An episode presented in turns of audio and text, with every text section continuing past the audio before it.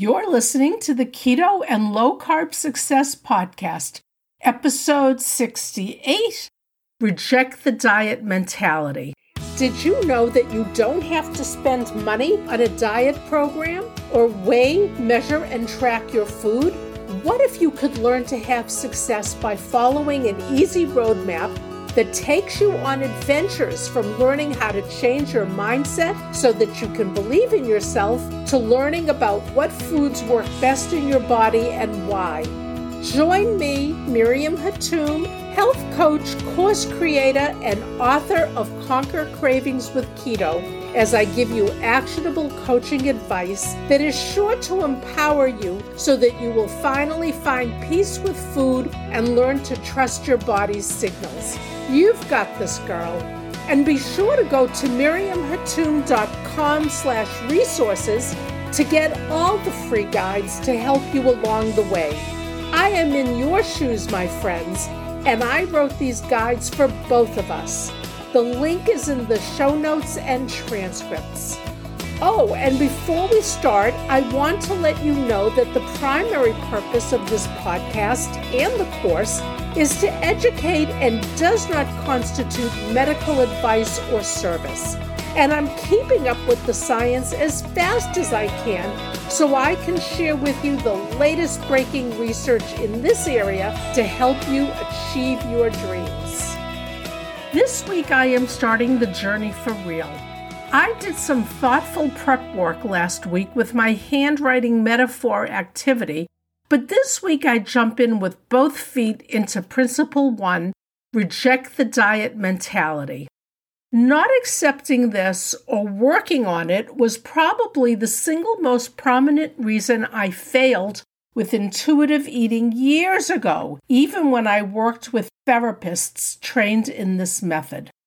Not only did I not accept it, but since that time in 2012, I had gone on to do at least 15 more diets, including every single rendition of Weight Watchers. I learned about keto and turned my world upside down with that, which I don't regret because it taught me a lot about how my body works and reacts to certain foods. Without it, I wouldn't have my book, courses, website, and this podcast. At least it was an extremely productive bump in the road. I work with wonderful people, have made lifelong friends, and was educated beyond my wildest dreams. What I am having some difficulty in letting go of is accepting that even eating styles and way of life diets are diets. They all have their dogma, rules, beliefs, and convictions. I will speak to keto. What I learned with keto is that food is a signal to your hormones. Food provides the nutrients we need to maintain healthy body systems, including the production, metabolism, and detoxification of hormones. Therefore, if we don't get enough of the right nutrition foods, our hormone balance can suffer. When people are sensitive to some foods, such as carbohydrates, this balance will be thrown off, accounting for, among other things, changes in your insulin, the master hormone, which affects downstream hormones. My own fasting insulin went from a dangerous and incredible level of almost 50 to the more normal range of about 10. My blood sugar levels stabilized and I lost weight.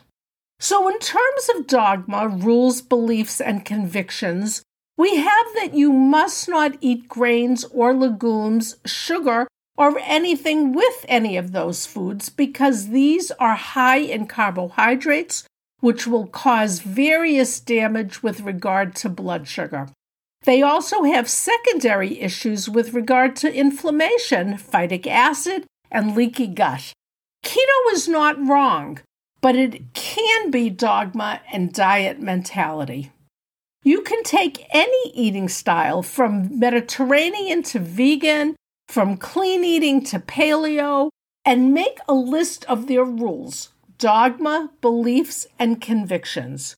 You will see that although they are eating lifestyles, they are still part of the diet mentality viewpoint. Even if these ways of eating provide nutritious foods or provide political or religious comfort, they are still part of the diet mentality if, when you eat something outside the set of rules, you feel guilt, regret, or shame.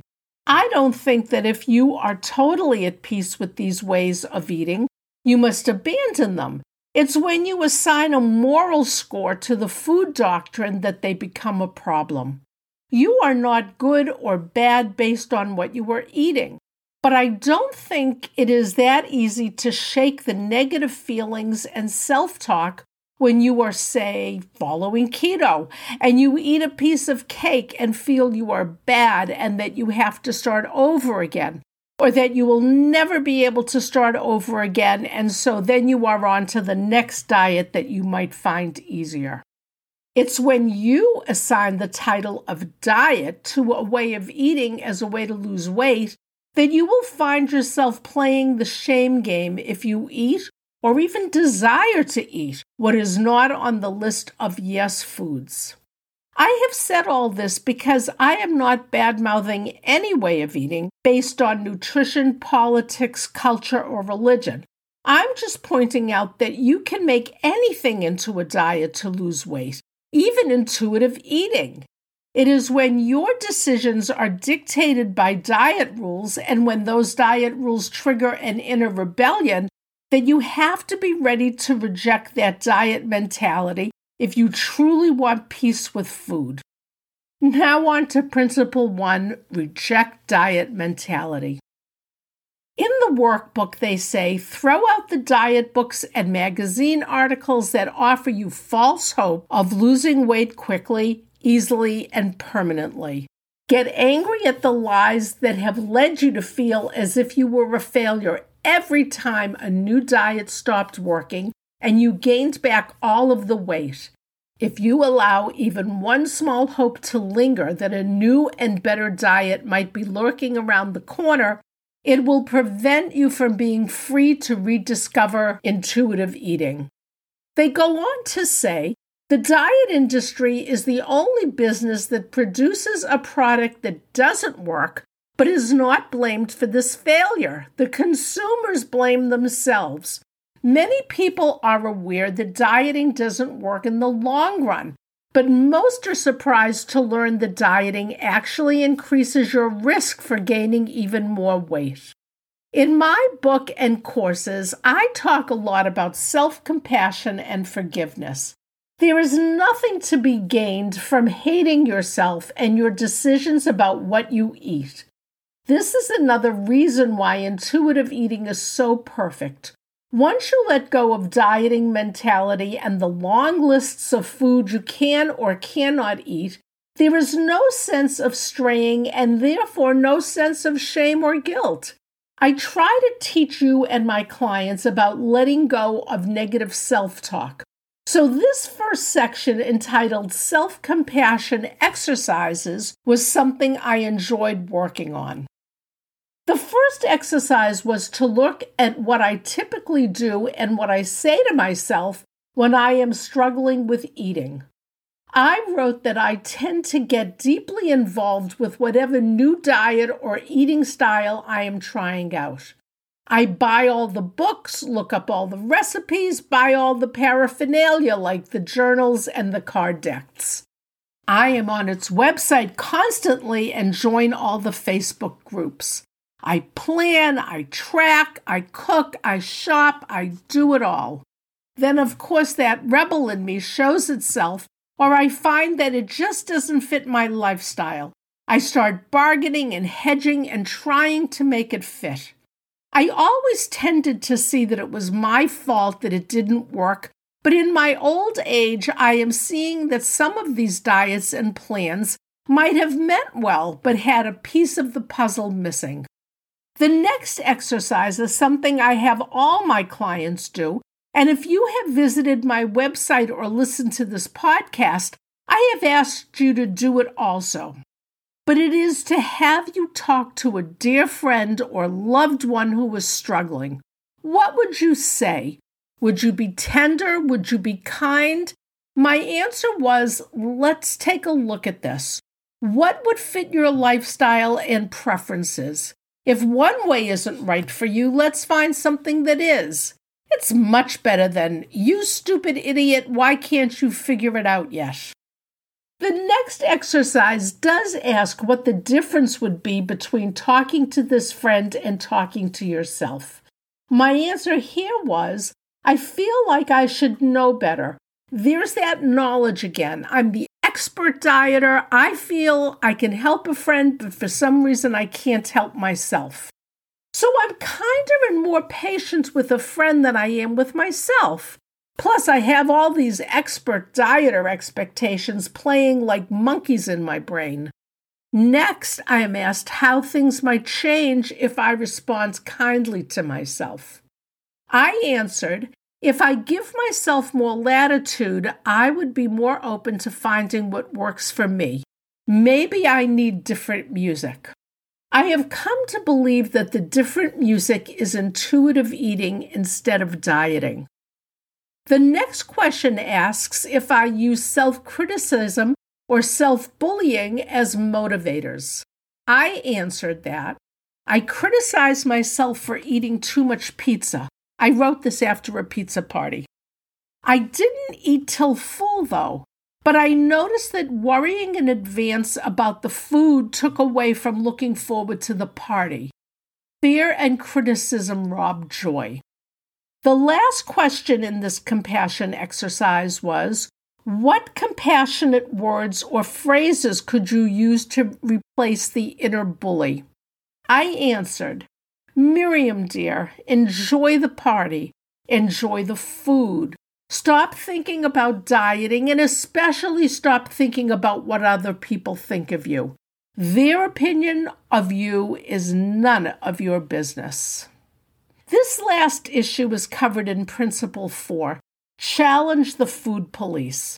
Sometimes you can be your own worst policeman, but in my case, being a keto coach and author, the outside food police are plenty, believe me. Even to eat pizza in front of anyone, let alone how much, was an incredibly difficult thing for me to do not because of my own policing, but because of the outside food police. I can't wait to get to that principle and to do the work. I think that might be as freeing as letting go of the diet mentality. Now, on to dieting history. I have covered my dieting history at length and in full in both my book and in episode 46, My Journey. What made this worksheet very helpful, even though I have done the list before, is that it has columns that require thoughtful answers. Reason for starting the diet, type of diet, how long did you stay on the diet, did you lose weight? If you lost weight, how long did you keep the weight off? Did you regain more weight than you lost? From the workbook. The purpose of this section is to help you see the truth of your dieting history. While this worksheet looks at your weight history, the focal point of dieting, we want to stress that intuitive eating is not about scales and numbers. Intuitive eating is not a diet. Dieting promotes the promise of weight loss, and we want you to examine the truth of these promises.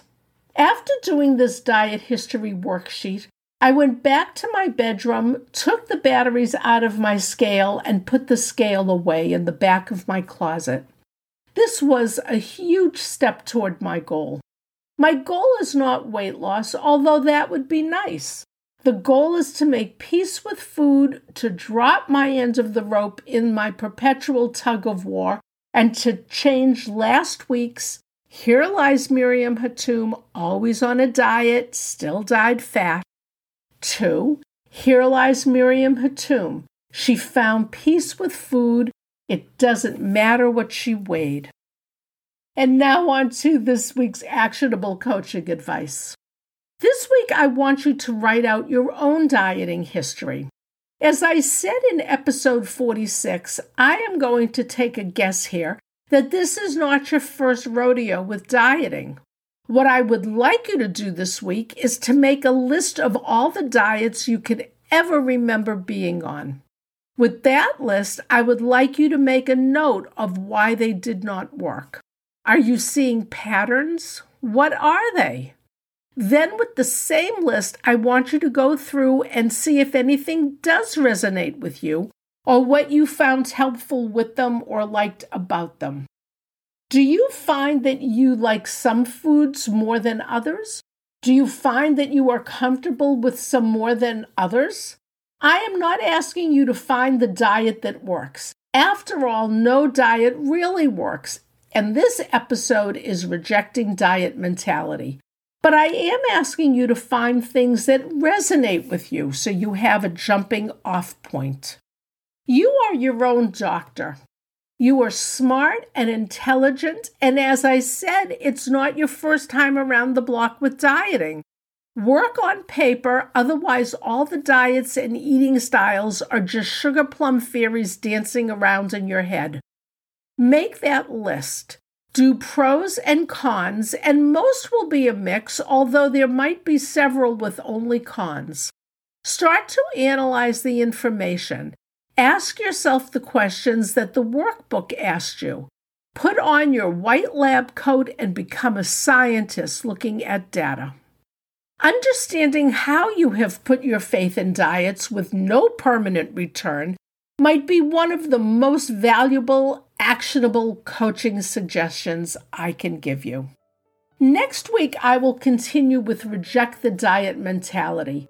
I am going to explore how dieting has interfered with my life, the personal benefits of letting go of dieting, and letting go of the fantasy. There is so much more, including a diet mentality reflection. And you will notice that some of these episodes are shorter than usual. That's because as I follow the workbook and share it with you, there will be natural breaking off places, and I want the flow of this to make sense and not to overwhelm you too much. So, you don't have to allow as much time as usual for my podcasts, and I hope that you don't mind the shorter format. And if you are enjoying this podcast, I do have a favor to ask of you. Please subscribe to this podcast and leave a review wherever you listen to your podcast. It helps other people find it by bringing it up in the various directories. Also, don't be a stranger. Come on over to my Facebook page, Breaking Free from Diet Prison, and let me know if there is anything you would like to hear on the show. Please share the podcast with your friends and let them know we are going on an intuitive eating journey and invite them to tune in with you and learn how to become free from diet prison. Until then, go live free from diet worry, and I'll see you back here next time.